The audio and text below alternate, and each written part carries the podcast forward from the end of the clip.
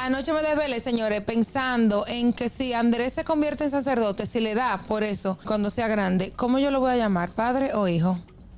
Ay, Es es verdad. verdad. Ey, tiene toda la lógica. Ey, fino, fino.